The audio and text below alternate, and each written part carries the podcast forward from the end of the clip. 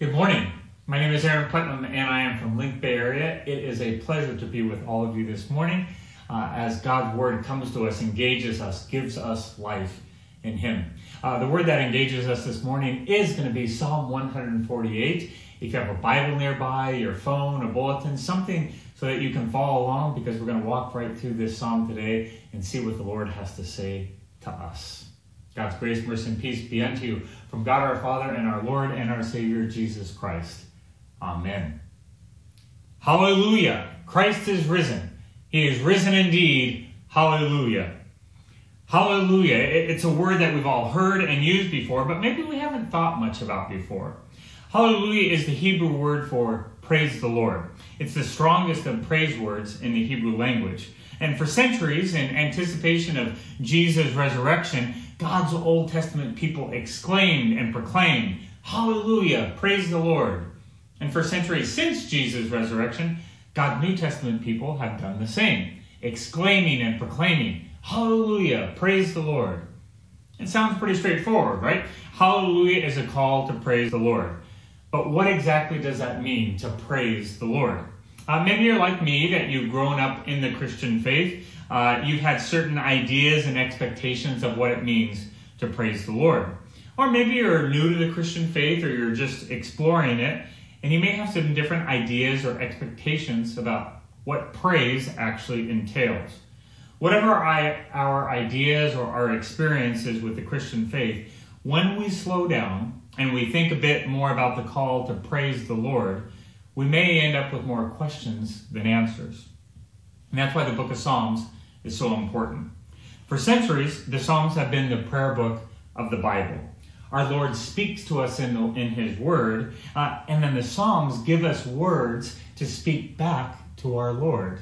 To answer our God, the Psalms give us those words words of joy and thanksgiving, but also words of fear and frustration, words of love and longing, and also words of praise. Words like hallelujah, praise the Lord, which is exactly how Psalm 148 begins. It all begins with praise. Hallelujah, praise the Lord. This introductory call of the psalm, it sets the tone for the rest of the psalm and for the rest of our lives. It invites us to jump in with both feet in the praise of the one who is both our creator and our redeemer. Check this out. In verses 1 through 6, the psalmist calls on all heavens to praise the Lord. Look at the list here his angels, his hosts, the sun, the moon, and the stars, the highest heavens and the waters above the heavens. Uh, literally, uh, the psalmist is pointing out the heavens and that they're all called to praise the Lord. And then he shifts in verse 7, verses 7 through 13.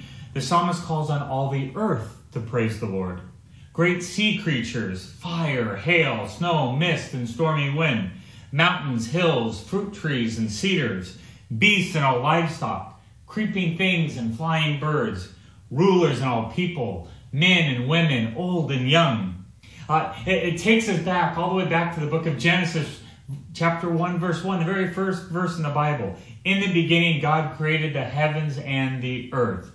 See, Psalm 40, 148, it just follows the flow of those six days of creation. And in doing so, calls on you and me and all creation to praise the Lord. The Lord is praised because he is our creator.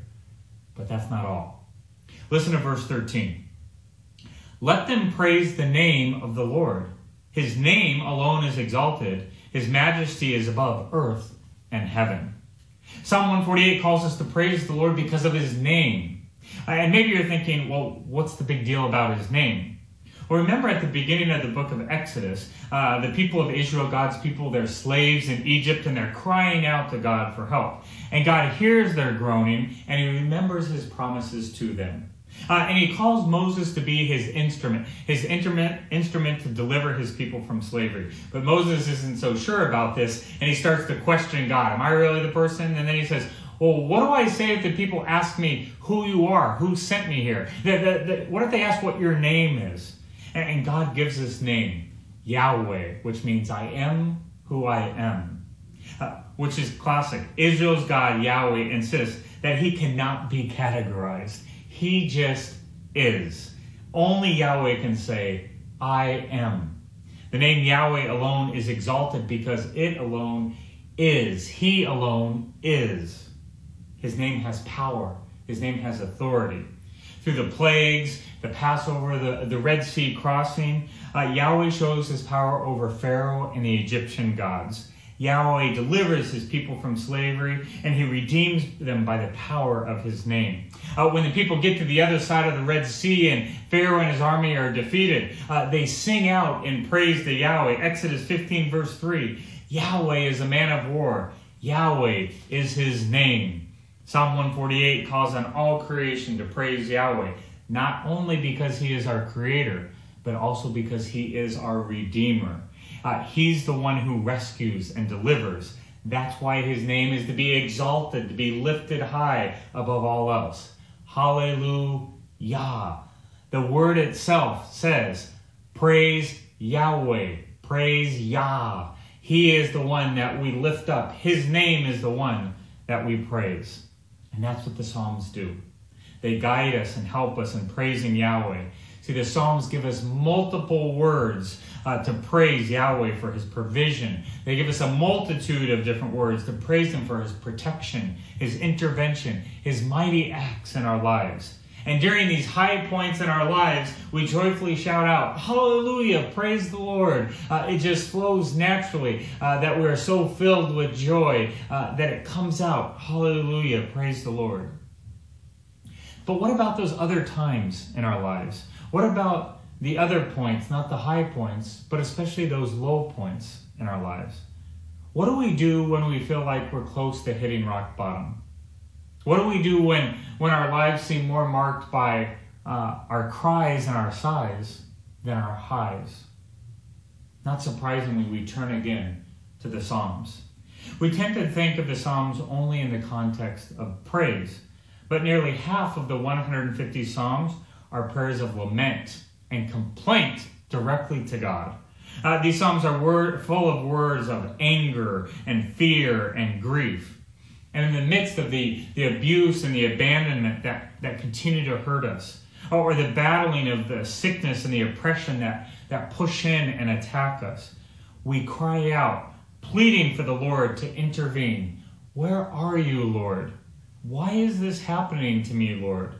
Do you even care, Lord?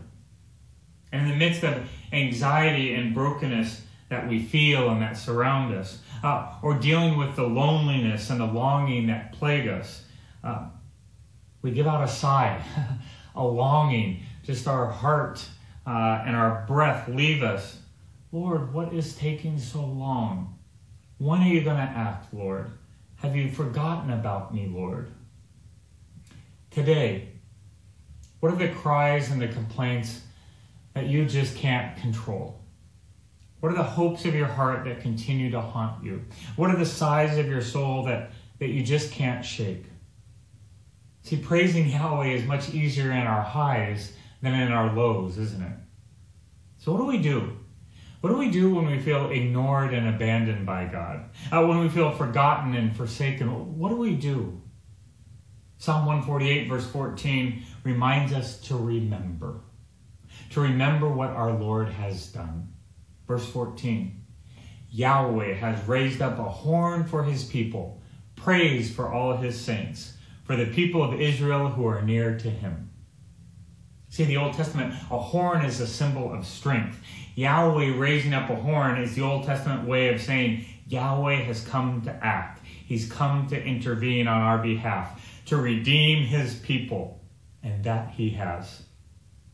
If we fast forward to the New Testament in Luke chapter 1, verses 68 to 69, John the Baptist's father, Zechariah, praises Yahweh with these words Blessed be the Lord God of Israel, for he has visited and redeemed his people, and has raised up a horn, a horn of salvation for us, in the house of his servant David in the person of Jesus, Yahweh shows up and acts in the flesh.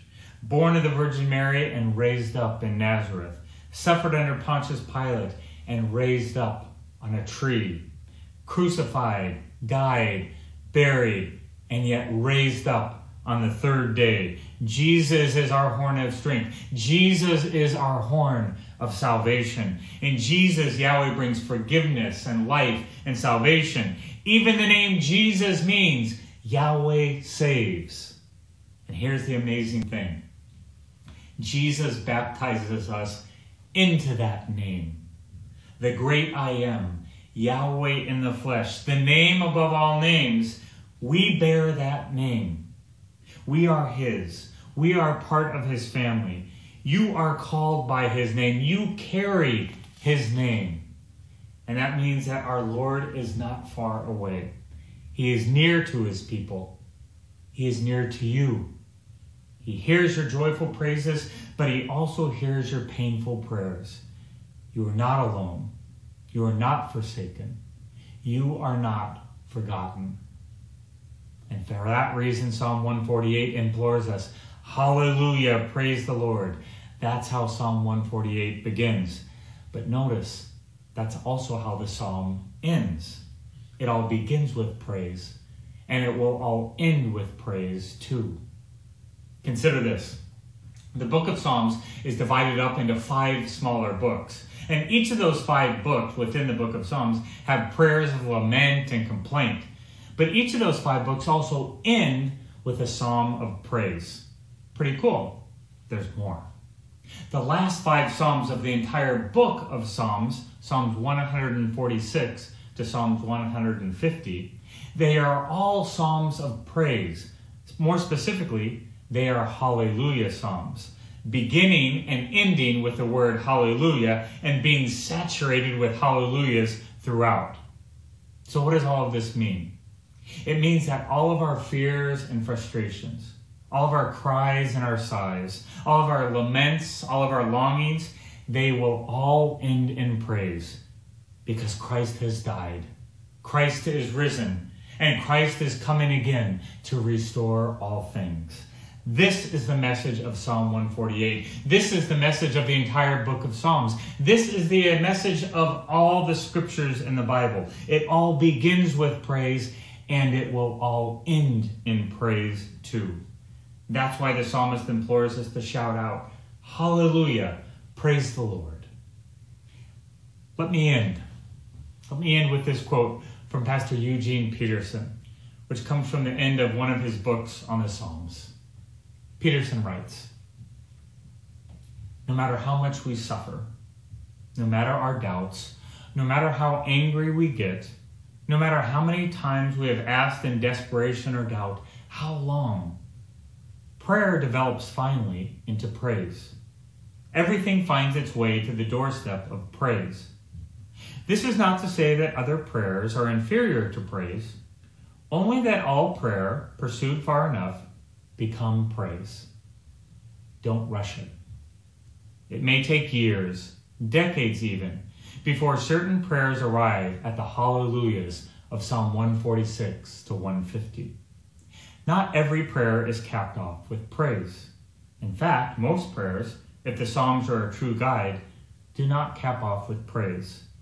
But prayer is always reaching towards praise and will finally arrive there. So our lives will be filled out in goodness earth and heaven eventually meet in an extraordinary conjunction. Clashing cymbals announce the glory. Hallelujah! Christ is risen. He is risen indeed. Hallelujah. In the name of the Father, and of the Son, and of the Holy Spirit. Amen.